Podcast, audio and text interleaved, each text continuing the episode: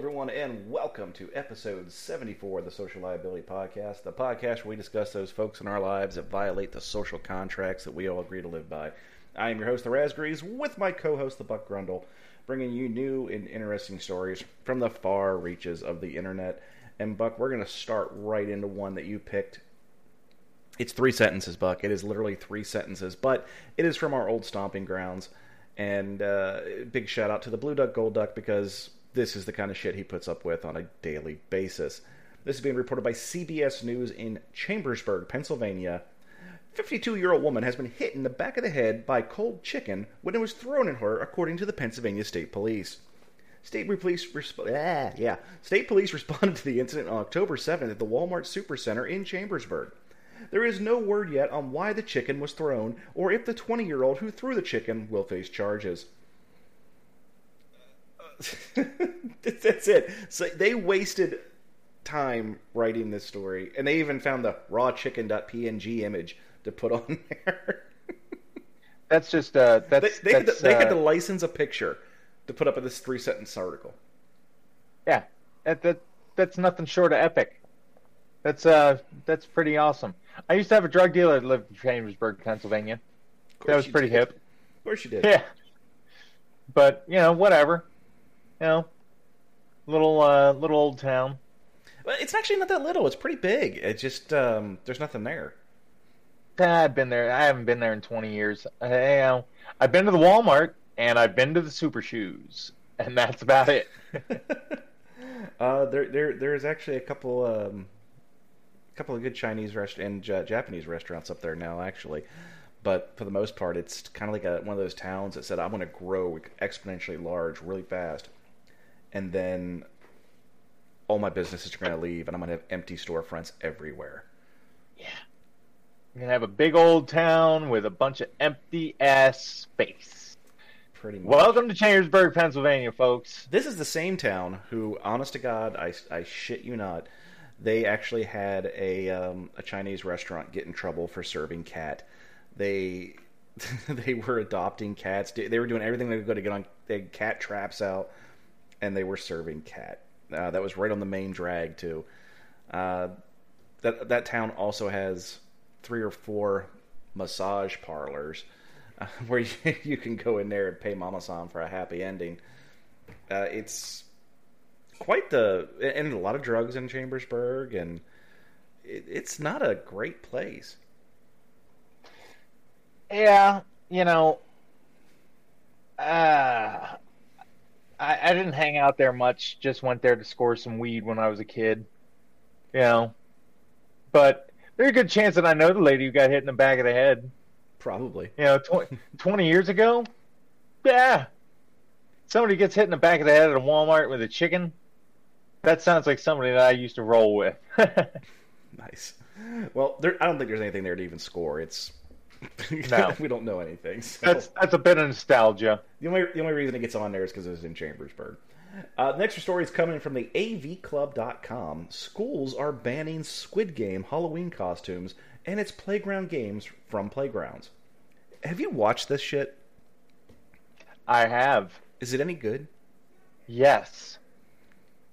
Really? I, I just, I have. I'm, I'm actually, I just, just based on the headline here, I'm actually quite offended already. Oh. Like, well, no, man. I mean, like, it sounds like, go ahead and read it out, man. But it sounds to me like, uh, like somebody's overstepping a little bit.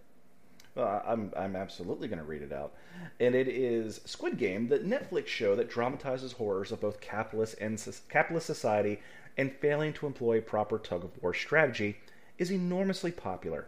And with the popularity comes the inevitable moral panic, this time centered on the fact that kids are playing non-deadly versions of its deadly playground games and trying to wear green tracksuits as Halloween costumes. The Washington Post reports that the principals at three New York elementary schools outside of Syracuse are su- uh, sufficiently freaked out by kids mimicking the violent series at recess. They're, that they're there. It actually says they're there. Uh, that they're banning these kids' games from being played by kids and telling parents that Halloween uh, and ensembles uh, paying homage to the show won't be allowed on school grounds. The statement sent out to parents says that due to concerns about the potential violent nature of the games, kids that have been playing that the show and its playground amusements are inappropriate for recess play or discussion at school. Parents were also told that it would be inappropriate for any student to wear a, to school a Halloween costume from this show. This is terrible news for kids who have saved up their Halloween allowance to buy jeweled animal heads and, and prise the buttons off their uh, PlayStation controllers. They can stick them onto a fencing mask. On one hand, the statement makes sense since children shouldn't really be watching Squid Game, but there are other banning. Uh, there are, uh, on the other, banning kids from playing tug of war, marbles, and red light, green light because kids somehow managed to watch nine episodes of a Korean show is pretty hilarious. I don't know. I didn't know kids were in the subtitles. Uh, reading is truly fundamental. Still, kids probably shouldn't be adding violent elements to these games. Also, make sure that no child uh, gets to enjoy the simple comforts of enormous satire, benef- sartorial benefits of walking around in a tracksuit that slips on in a plain, cruel Halloween or not. Wow, this is written horribly. Uh, thanks a lot. Not from the A V Club. But anyway. Um, ah, no, no, no, no, no, man. I'm calling bullshit all motherfucking day long on these naysaying assholes. What the shit is that? Go ahead. First off, no, man, like, thank you. I will go ahead. Not no man to you, but no, man, these people are, like, so fucking what? We come from the generation where Scream happened. You remember that movie? Yeah, it was horrible. You remember that shit? Yeah. Like, the message in that movie, there were no kid games. There was no... Like, yeah, I know they're they're adding violent elements to whatever, whatever, but I mean, that's just, that's art. That's expression. That, that you know, they're censoring that shit, man. What are they going to start doing next? Burning books? Well, no, they're not censoring the art. By, no, they're not saying you can't watch the show. You're not saying anything. They're just saying they don't want the kids coming to school imitating the, the show or wearing costumes from the show. Yeah, you know what, that's though, not man? Art. I that's mean, not art. I think that's still expression, man. And you know, any any any bound on banning play that, like, fine. You want to you want to start like banning costumes and stuff like that. Like, I get that. You know, we we were subject to that when we were kids too. That's that's really nothing new. But banning the playground games associated with it.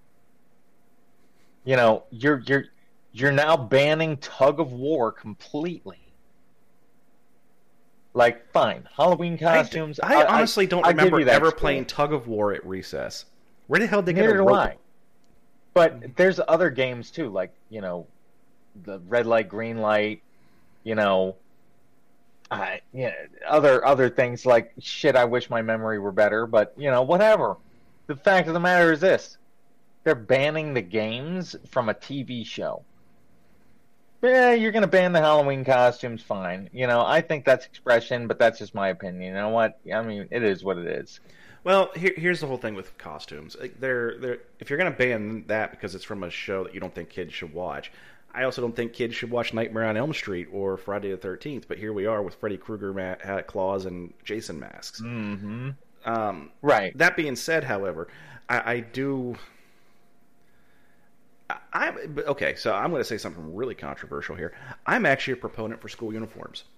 I like the idea of school uniforms. Uh, when you have the, the the kids that are, are able to come to school wearing their you know their their Nike swoosh shirts or their uh, Under Armour stuff, and you got the kids that are wearing clothes they got from Goodwill, you know, it it, it kind of does separate the kids, and you'll see and you see kids like they'll separate themselves that way. And, you know, they'll hang out with the, the kids that, you know, they, they'll get kids poor. Don't hang out with him.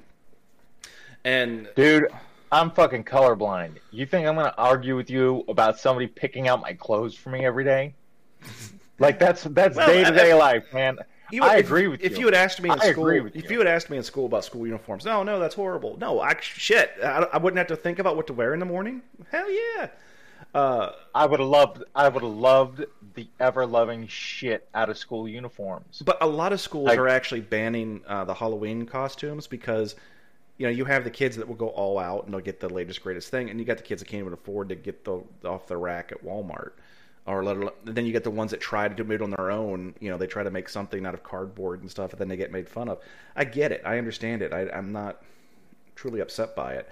Oh, it's about Halloween. No, it's about education. Your kids about Halloween is going out and doing their trick-or-treat thing at night. That's not anything to do with the school. Just because you did it doesn't mean that it was appropriate. You know, we used to, you know, have games where if we had played them now or even said their names now, we'd be crucified because they were highly inappropriate. But that's just what our childhood was. You know, society and culture evolve and things change. Uh, you know what? I'm sorry, but it, it, you know, I'll, I'll agree with most of your points, but banning red light, green light based on a T V oh, show. Yeah, no, that's just stupid. That's just a little bit of an overreaction. I mean, like, come on.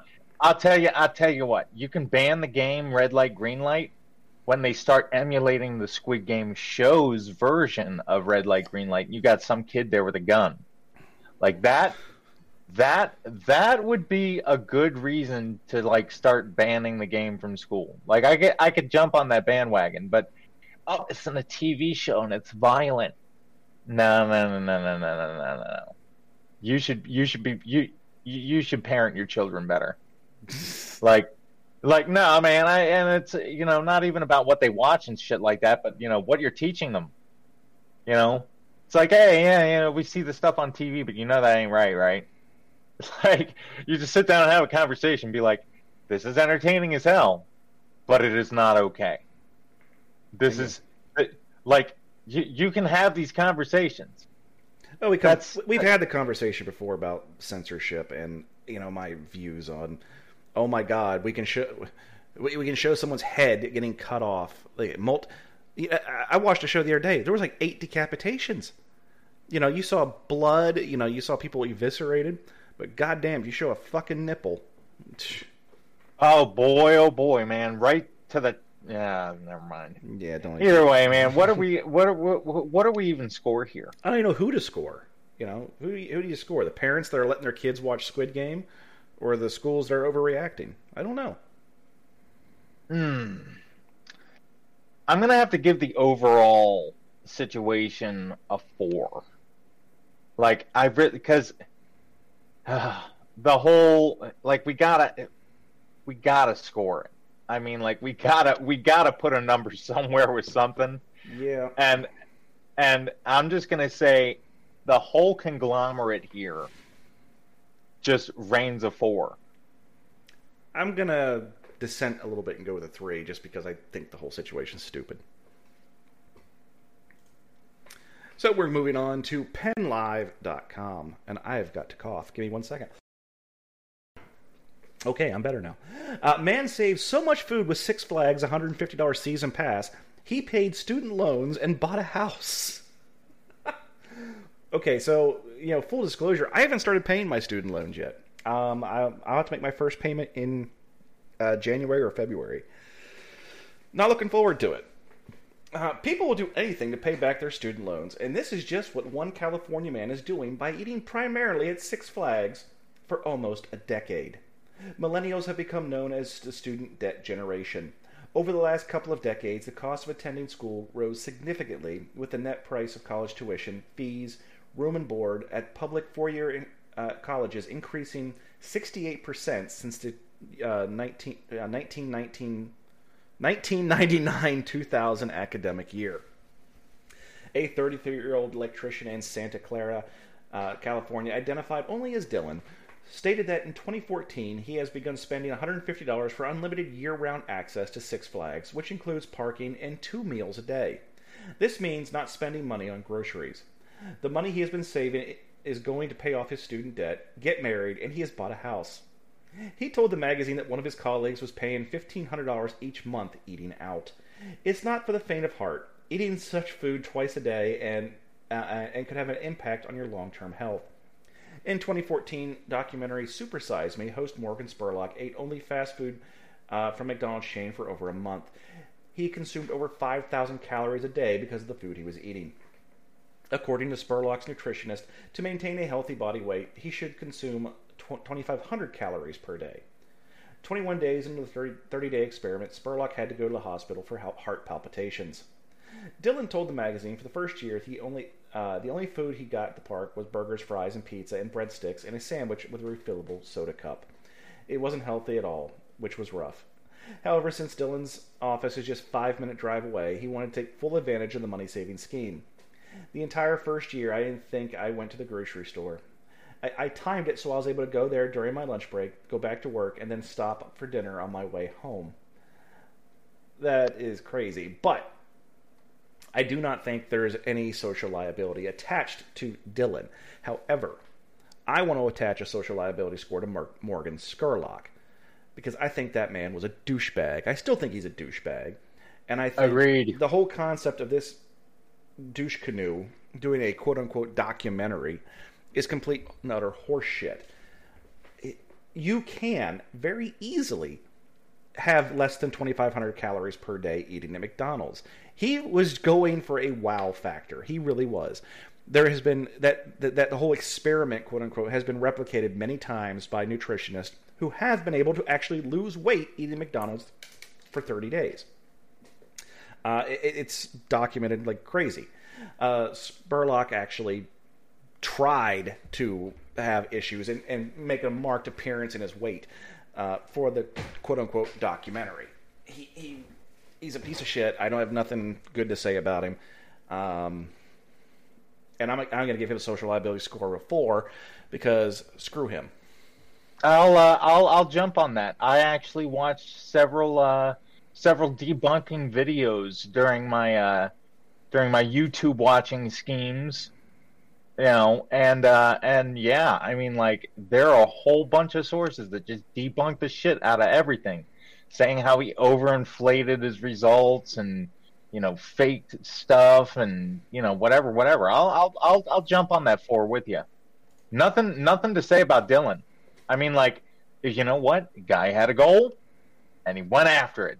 Yeah. And you know what? He made the most out of his money and he admitted it's not the best way, well, but it works. See, but the thing that bothers me about the article is he said for the first year he ate like shit and it wasn't good. Well, he did it for ten years, so what did he do for the other nine?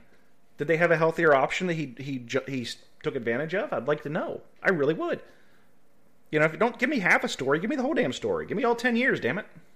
Yeah, like, seriously, there's somebody else who might jump on this get rich, or not get rich quick, but pay off debt quick bandwagon. I mean, like, if you can get groceries for one hundred fifty dollars a year? I mean, like, it, he he already admitted it. It's not the best way, but it but look, I got a house, paid off all my debt. All I had to do was eat like a freaking animal for ten years. It's like, well, well, you know. I mean, you know, if people go out and steal shit, you know, he's he's like, wait a second. Wait a second. No. Yeah. All right. Well, Arden. Well, what are you going to give Spurlock? I already told you, man. I'm I'm going to run. I'm going to run with you on the four. Gotcha. Uh, this next is being reported by Cairo Seven. Uh, I have no idea what this is. It's an it's a news station. Let's just go with it. Uh, no bull. PETA asked the Major League Baseball to change the name of Bullpen to Arm Barn. Here we go with PETA. On the eve of Game three of the World Series, people for the ethical treatment of animals are making a pitch to the Major League Baseball to change the name of Bullpen. PETA officials recommend the enclosure that houses relief pitchers should be renamed the Arm Barn. Strike out, uh, I'm sorry, strike out the word Bullpen, which references the holding area where terrified bulls are kept before slaughter, in favor of a more modern, animal-friendly term. Jesus Christ. Words matter, and baseball bullpens devalue talented players and mock the misery of sensitive animals. PETA encourages Major League Baseball coaches, announcers, players, and fans to change up their, their language and embrace the Arm Barn instead. There, this might not be a good choice, because PETA's proposed new name would highlight the pitcher's throwing appendage, but the Urban Dictionary defines Arm Barn as an obscene slang phrase. Oh, I have got to look that up. Uh, the origin of bullpen as baseball terms is hotly disputed. The leading possibility is that the Cincinnati sports writer O P Koylor coined the term uh, during a nineteen eighty-seven game story during a sports Ill- in Sports Illustrated, where he wrote, "The bullpen at the Cincinnati grounds, where it is three for a quarter crowd, has lost its usefulness. Uh, the bleacher boards just north of the old pavilion now hold the uh, cheap crowd, which comes in at the end of the first inning on discount. Baseball historian Paul Dickinson also wrote in his book, The Paul Dickinson Baseball Dictionary, devotes two and a half pages to the definition of bullpen. And it, it kind of goes on a little bit about the, where the term bullpen came from. Uh, we used to have pitchers who could hold, uh, could pitch fifty or sixty games a year, and extra pitchers would just sit around shooting the bull. No manager wanted to, uh, wanted all that grab it uh, at, on the bench, so he put them in some kind of a pen in the outfield to warm up. It looks like uh, a place to keep cows or bulls. So, um, PETA kind of sucks. Yeah, why don't they go to like the Department of Agriculture and tell them to change the name of bullpen to, like, you know, the bovine barn, you know? Like, no, this is just, like, the most insane arguments that people make. Well, just because, like, they're like, um, well, a farmer definitely doesn't give two fat rats' asses about this issue, so we're going to complain to somebody who will. Here, here's the thing. PETA, every once in a while, couple times a year, they'll come up with some outrageously stupid thing just so that people will say the name PETA and and keep them in the lexicon. You know, it is, now you're going to be making fun of it, but you're going to remember PETA. Now, PETA is one of the most horrible organizations on the planet Earth, and they, they kill more animals any every year than all the farms put together. They are a horrible organization, and they, they will do anything to keep their their name out there. Um, fuck PETA. But let's, you know, but during, during the article we said about Arm Barn, uh, Urban Dictionary defines an arm barn as shoving one's fist up one's ass, similar to fisting, only a funnier word. Hey sailor, want to go home and arm barn me?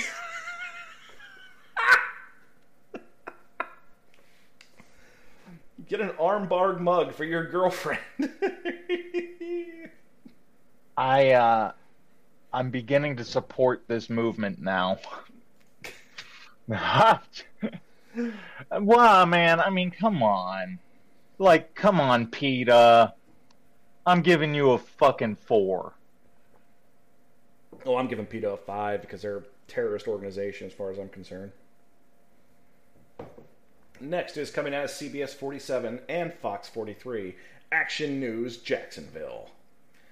Bus driver charged with D U I says she doesn't drink or do drugs because she's a minister's wife.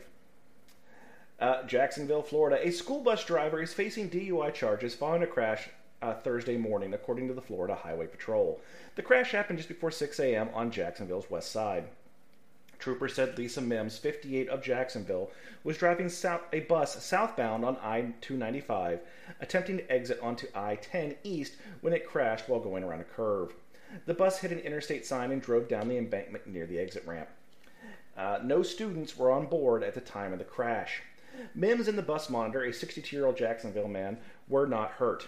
As officers asked Mims if they had had, she had had any alcoholic drinks, according to the Jacksonville Sheriff's Office arrest report, Mims said she doesn't drink or do drugs because she's a minister's wife. The officer on scene reported the suspect's eyes were glossy. Uh, Mims got triple zeros on her breathalyzer test, which means no alcohol was detected. Florida Highway Patrol says it appears alcohol is not a factor, but the agency is waiting for a urine test to see if it can, if drugs contributed. The company name written on the bus is Bessie Transport L L C. The bus was not one of the buses contracted with Duval uh, County Public Schools. In digging into the fifty-eight-year-old's background, Action Jack's reporter Megan Moriarty found this isn't the first time this woman has uh, had a driving infraction. Back in twenty seventeen, uh... Something Aaron filed a lawsuit against Lisa Mims for allegedly hitting her car while driving a school bus in August of twenty sixteen. I remember dropping the kids off at school and I was parked. Then the school bus came up and dropped off kids and tried to make a left turn into the parking lot and ended up uh, on the back of my vehicle. Uh, she had left the scene and I ended up having to call for help. The case against Mims was later dismissed. Aaron told Moriarty she worked something out with the school. Court records show Mims received a ticket for driving without a license on the same day as the incident. Action News Jacks were able to confirm that through the Florida Highway Patrol that the bus Mims was driving on Thursday belongs to Bessie Transport L L C. Moriarty went on to address the list, uh, went to the address listed for the business, and the manager did not want to come out and talk. Uh, Action News Jax is still waiting to hear back from the results of the urine test. Uh, we are working to, to learn where Mims was headed on Thursday before the crash, and we will update the article once we hear from Bessie Transport L L C. As of right now, we have not received comment. So there's a little bit of a nothing burger here. I mean, she she blew she she wasn't drunk. Um, she may be have drugs in her system, but we don't know that. So why in the hell are we writing an article about it? Or am I completely off base? But you're muted right now, Buck, so I hope you're not trying to say anything really prolif- prolific about it. No, I was actually just agreeing with you. Um, I, I, I, there's, there's nothing that really points to her doing anything wrong. Other than being a shitty driver. Pretty much. Like, I'm gonna, I'm gonna, I'm gonna... withhold scoring on this one, man.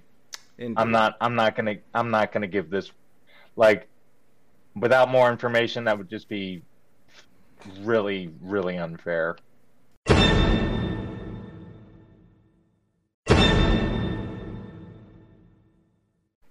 All right, and we're back for the second half of the show. And we're going to go with Fox twelve, Oregon. Man arrested in stolen Ricky Bobby racing suit after wild crime spree in uh, Clackamas County. Uh, Clackamas County, Oregon. A twenty-three-year-old man is behind bars on numerous charges after a wild crime spree that ended when he was arrested wearing a stolen Ricky Bobby Talladega Nights racing suit.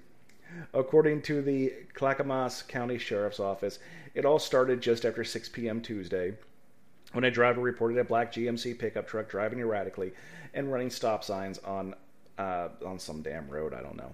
The witnesses followed the pickup while calling nine one one to try to get the license plate number. That's when the suspect, later identified as Alex uh, Gomez, reportedly stopped the truck in the roadway, pointed a handgun at the driver's side window, and fired multiple shots at the witnesses. Witnesses says he ducked and avoided the gunshots and then returned fire with a rifle. Well, this got more interesting. Wow. Deputies say no one was injured in the exchange. Gomez drove away from the scene in a G M C pickup, which was later reported stolen out of Salem. He also had a female passenger in the truck. Not long after, deputies spotted Gomez driving north on Highway two thirteen into oncoming lane of traffic. Assisting Oregon police officers tried to stop the G M C, but Gomez failed to stop, and police chased the vehicle onto a onto a side road. Police used spike strips to try to stop Gomez. A few minutes later, police found the G M C crashed into a detached garage at the home in the sixteen thousand block of something something road. Doesn't matter.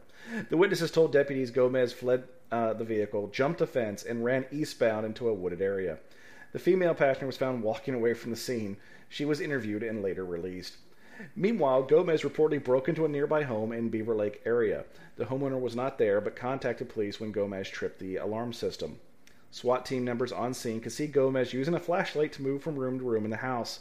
The standoff ended peacefully around nine p.m., about three hours after the first nine one one call, when Gomez emerged from the home with a bicycle and quickly collapsed on the ground when he saw the house surrounded. Investigators said while Gomez was in the home, he changed into a Ricky Bobby Talladega Nights racing costume that he had stolen. He is also accused of stealing other articles of clothing and filling his suitcase while ransacking jewelry and other items. Gomez was taken to the uh, Willamette Falls for a hospital for evaluation and then to Clackamas County Jail, where he was booked on outstanding warrants for the following charges. Attempted assault one, attempting to uh, elude police officer, failure to perform uh, driver something, it says prop. Burglary one, failure to, ap- to appear unlawful use of a weapon, failure to appear pointing firearm at another, failure to appear menacing, failure to appear unauthorized use of a vehicle. Bail has been set at three hundred forty-two thousand five hundred dollars. Mister Gomez wow. sounded like he was trying to go down in a freaking blaze of glory. Yeah. Ah. That, oh, man. Talk about embracing the concept that if you get me, you'll earn it. Like, this guy, I'm I'm I'm really on the fence here between a three and a four. Like, I really am. I'm gonna have to go with a four though. I just think that I just think the racing suit thing is hilarious. I'm gonna, I just do. I'm gonna go with a five because the guy shot at people. He was trying to take human life. He gets a five. So uh, yeah, I did over. I overlooked that. I got hung up on the racing suit, man. I'm sorry. I'm gonna go. I, I will. I will change my uh, my verdict to a five. See, this is why juries are made up of twelve people, man. Because you're gonna have some douchebag on that fucking panel like me who just looks at one detail. It's like, this guy can't be that bad. He stole a Ricky Bobby suit. Like, that would be me in the jury room. And then there's you. You'd be like, and he shot at somebody. I'd be like, oh, yeah. If this dude doesn't stand up in trial and say, Your Honor, I'd like to address the jury. If you ain't first, you're last. Yeah, buddy. You ain't first, you're last. Look at look at the public ah. look, at, look at the public defender. Shake and bake, baby. Shake and bake. Our next story is oh, coming man. out of Boston with Boston News seven. Hiker lost on mountain for twenty-four hours, ignores calls from rescuers because he didn't recognize the phone number. A hiker who was lost on the mountain for about twenty-four hours ignores calls from rescuers because he didn't recognize the phone number. The hiker was reported missing last week after they never returned to a trek on Mount Elbert in Colorado, the highest summit in the Rocky Mountains. After an unsuccessful search of the area where hikers, t- hikers typically get lost, crews learned that the lost individual had returned to their place of lodging. One notable takeaway is the subject ignored repeated calls from us because they didn't recognize the phone number. Uh, if you're overdue according to your itinerary and you start getting repeated calls from an unknown number, please answer the phone. The hiker claimed that they got lost when it got dark and they reached their car the next morning. He probably thought it was a call about his vehicle's extended warranty. You know how many of those I get every day? Seriously. Seven. At least two. At least two. Well, I was way off, yeah. But I was trying to guess. But like yesterday, I got I was getting text messages about um, a bank that's in this area had um, locked my card for fraud, and I needed to call this number. Well, I'm in Oklahoma, and that number was in North Carolina, and it was a very regional bank. So I doubt it was real. That I don't have an account there. Oh man, I, I, I just, wow. Our next is coming from the O C. Well, wait a minute, we gotta give a score on this. Um, I don't know if we can score this dude because he didn't call for help. No, just he was somebody. Oh God, where is he? He's going hiking. Send out the search party. Um. He didn't ask for help, and he didn't even know he was being looked for. So I got, I got no no qualms with this guy. He was just like, yeah, whatever. I'm on a hike. Leave me alone. I'll work it out myself. He had a phone. If he wanted yeah. help, he would have called. That's, I, I, I gotta I gotta ride with you on that one, man. Like, yeah, you know, oh, uh, we, you know, we wasted so. No, you didn't waste anything. Well, here's you and here's the made, next thing too. You made a mountain out of a fucking molehill. And here's the next like, thing they, too, dude. If if if you were that worried about the guy that you're trying to call him, ping his phone. You'll know where he's at. Why not send him a text? That too. Like, you know, I mean. Did it say how old this guy was? Uh, it, it didn't. It didn't give any information about the hiker at all. I, well, regardless, I mean, like, think about it, man. Like, I know that you don't do sales, but you still try to, like, make contact with people for your job purposes on a, on the regular. If you can't call them, like, logic dictates the next best medium of communication would be a text. A lot of times a text is the best way because it, you know, like me specifically, I will not answer the phone call for an unknown number because I don't give a fly. I, I just, I just don't, I don't give a hoot about my vehicle's extended warranty and whatever. Like I'm in no hurry. You shouldn't be either. Leave me a message. Indeed. Our next story is coming from Ocala. Ocala News. I'm sorry, Ocala News. An Ocala man allegedly steals ex-girlfriend's vehicle, claims that he died and came back to life in the woods. twenty-two-year-old Ocala man was arrested for allegedly stealing his ex-girlfriend's vehicle. On Sunday, October twenty-fourth, around four fifteen p.m., a Marion County Sheriff's Office deputy responded to Circle K station on Highway two hundred in reference to a stolen vehicle. The tan sedan was parked on the west side of the gas station. A man later identified as uh, Joshua Eric Rodriguez was in the front seat with the door open. A check of the vehicle's license plate confirmed that it was reported stolen. The deputy searched Rodriguez and discovered he had the car key for the stolen vehicle, and inside Rodriguez's wallet, the deputy also found the vehicle owner's credit card. Rodriguez was arrested, and he agreed to speak with the deputy. He stated that the vehicle belonged to an ex-girlfriend, and he insisted his ex-girlfriend allowed him to borrow the vehicle. He then told the deputy several times that he had died and came back to life in the woods, and that he was unable to answer any further questions. He was transferred to the Marion County Jail and is currently being held on three thousand five hundred dollars bond. He faces several felony charges, including vehicle grand theft. No court date has yet been scheduled, according to jail records. All right. I just want to point this out. Dying and come back to life in the woods never worked in any Dungeons and Dragons scenario that I have ever played in fucking fantasy world. Why would it work in real fucking life with the sheriff? I mean, like, I, you know, over the past seventy-four weeks, I've really, like, I've always been left with really one question about all these articles that we've covered, and it is this.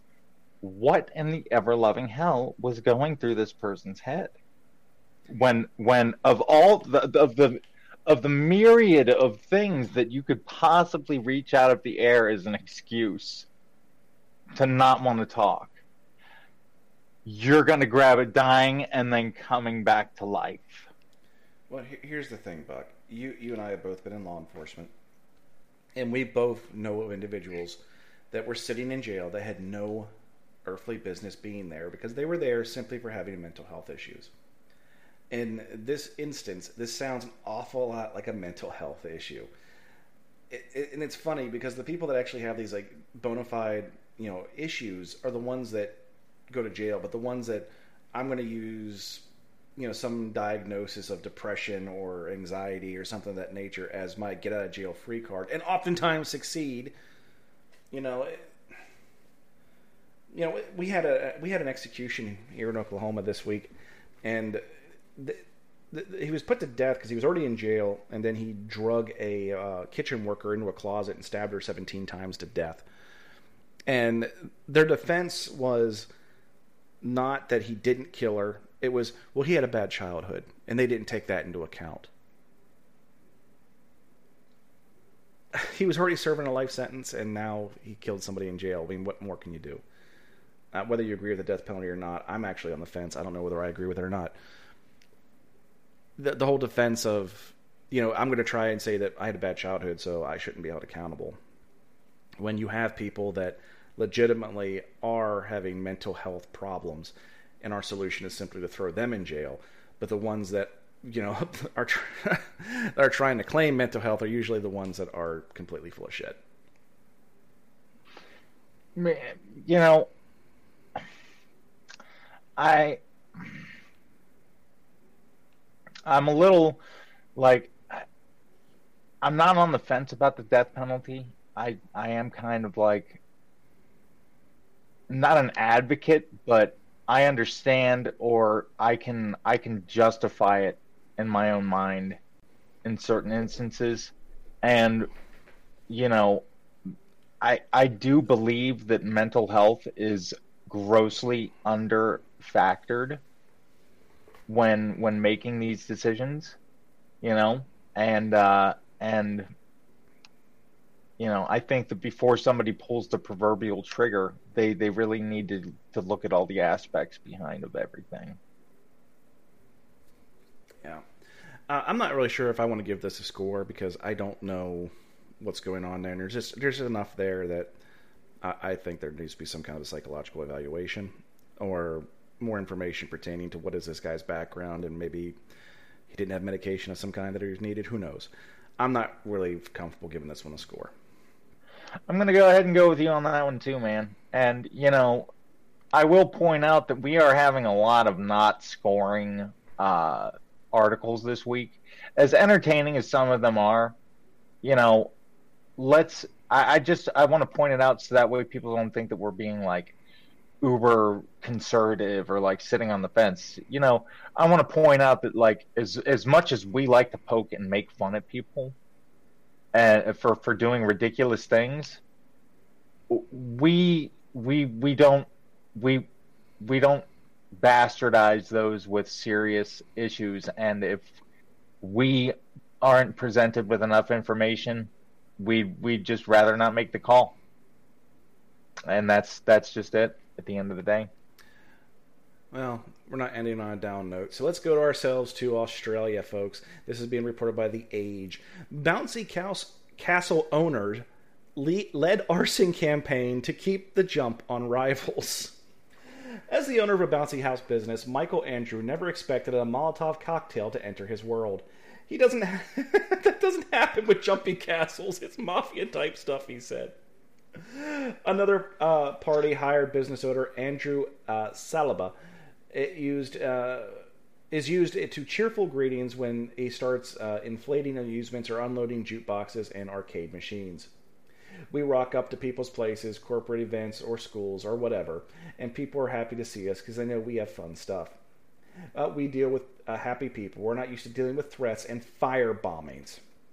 The owner of Melbourne's jumpy, Jumping Castle and Party Hire business endured a terrifying summer in twenty sixteen seventeen as a two-month spree of arson attacks caused financial damage, fear, and stress, contradictory to the fun-focused industry. Uh, their shock was magnified when they learned who the man that organized the campaign was a rival business owner, James uh, Balcombe. Hell-bent on getting his jump on the rivals, Balcombe claimed that his competitors had copied his business ideas and were offering cheaper rates.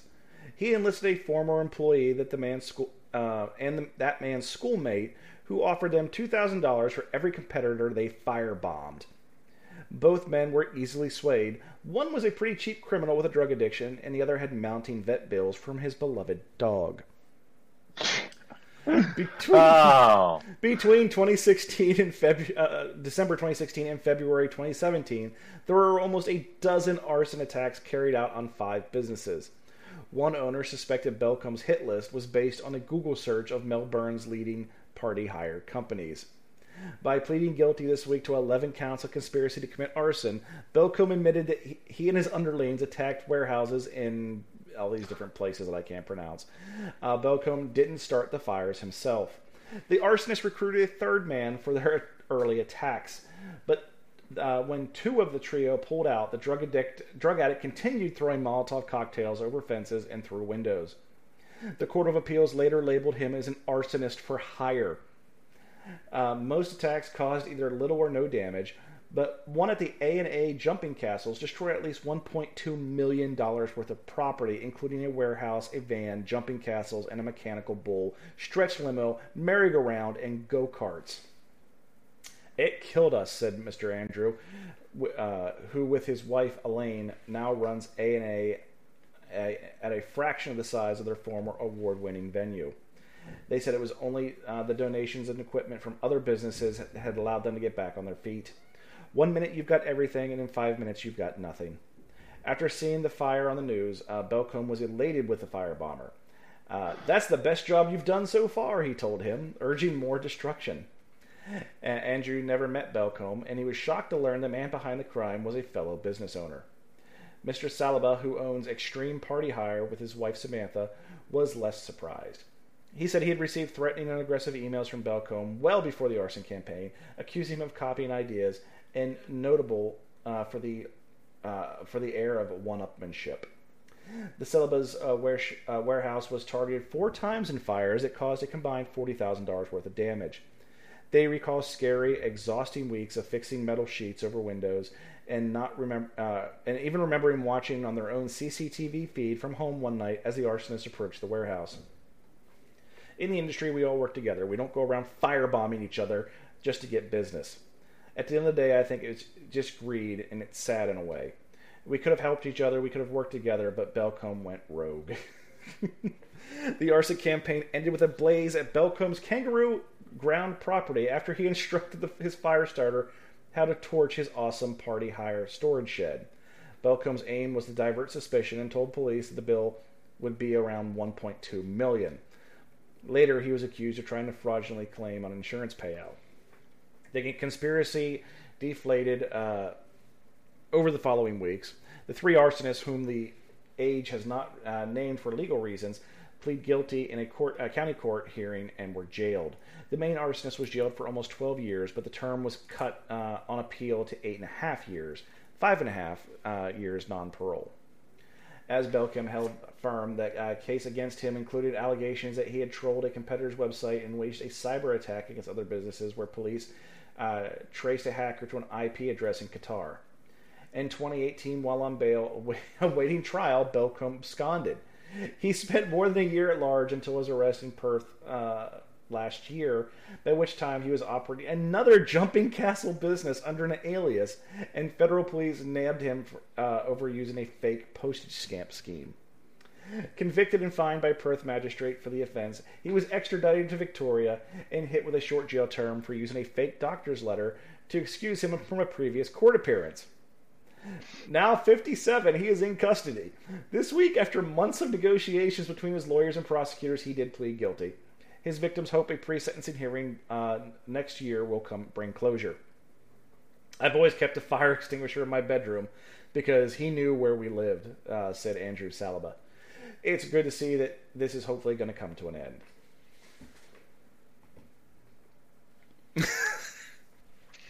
end. All right, Buck. What do you think? all, of, all of this carnage and capricious and malevolence over bouncy houses. I just, That's definitely I'm such different. a shitbag. I'm such a shitbag for laughing, but like this dude is the Tony Montana of fucking inflatables, man. Wow. Oh, man. He's going to doing Molotov cocktails. He's got fucking cronies and henchmen. Like, what in the shit, man? He's going, oh, man. Like, all the fucking walls to the wall. Oh, Uh, over an inflatable empire. It's it's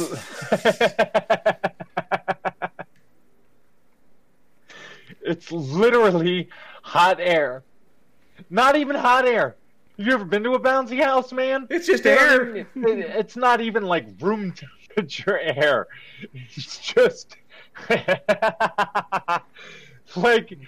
fuck. You, you can inflate that shit with the exhaust from your car and get away with it. They're in Australia. They don't give a shit. They got spares. They can fly. Who knows what they're filling that shit with? Fuck. And this dude's like, nah, man. No. No. You will get off of my cloud or I will burn you to the ground. It's like, literally, uh, what? Wow. Well, what? Oh man, there's a lot what, what, to digest here. I mean, there really is. No. Like, the guy's like hiring people to the fireball yeah! places. He's committing insurance fraud. He's committing forgery for his bouncy house empire. I'm telling you, man. Which, according to what they're saying, wasn't even like he had a good business model. You know what, though? You know what, though? All things aside, his logic must have been, if I can't be the best one, I will be the only one. I guess. and and he just went with it. Like, all that money he could have spent on, like, marketing, Improving promoting his, his business. You know, like, it sounds like he's good at, fu- at hiring quality employees to some degree. Perhaps he could have ha- hired someone to turn on the fan, nail the stake into the ground, make sure the kids don't wear their shoes. Smoke all the cigarettes you want at least seven feet away from the from the inflatable. Have a good day. Pretty like that that, that that that that that that is essentially it. He could have hired those. Like, this dude is like an Australian alchemist and knows the rigors of a proper Molotov cocktail to the point of one point two million dollars in damage, are you telling me that the same gentleman could not, you know, manipulate the finer engineering of an inflatable bouncy palace? Apparently like, not. perhaps, perhaps the planning phase, like, he definitely did a lot of damage, man. Like, he definitely did. He committed to it to to a degree where he's like, you know, like, I can't even imagine what his street cred in prison. Oh, man. Like, what is his rep like in the yard? That's what I want to know. Like, what are the inmate? What are the other inmates saying about this guy? I would, you know, be interested it's like, to see. Like, I, I want, I want more out of this. Like, man, man.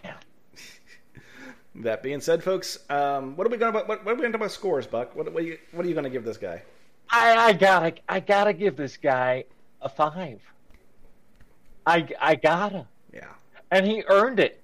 He earned it. This motherfucker just committed every crime in the book over an inflatable empire, went balls to the wall, and just he put that fucking all his chips on red, spun the wheel in this ever-changing gambit of life, and and just just went for it. He's like, ah, all these inflatables will cushion the blow. No. Dude gets a five, man. Yeah. Arson. He's got people afraid like a thief in the night. Sleeping they with sleep fire, with extinguishers. fire extinguishers. over, over inflatables, man. Over inflatables. Like, right I, like we got to look this shit up. Like, this must be like a huge thing in Australia. Like, it must be huge, man. Huge. Imagine. Imagine where the air is just so much more inflatable in Australia, I guess. You know, the rubber's more durable. The air is, you know, marginally cleaner in a way. You know, like, come on. All right. All right, folks. Anyhow. That's going to bring us to a close of episode seventy-four. Thank you for listening. And please uh, share this podcast with a friend. Tell them how awesome it is. And hopefully next week on uh, episode seventy-five, Mike will have Buck will have a working microphone as opposed to his backup microphone, which you have no idea how long we waited to get this podcast started while you're trying to fix that problem. But it all turned out okay in the end, and we will see you next week for another exciting edition of the Social Liability Podcast.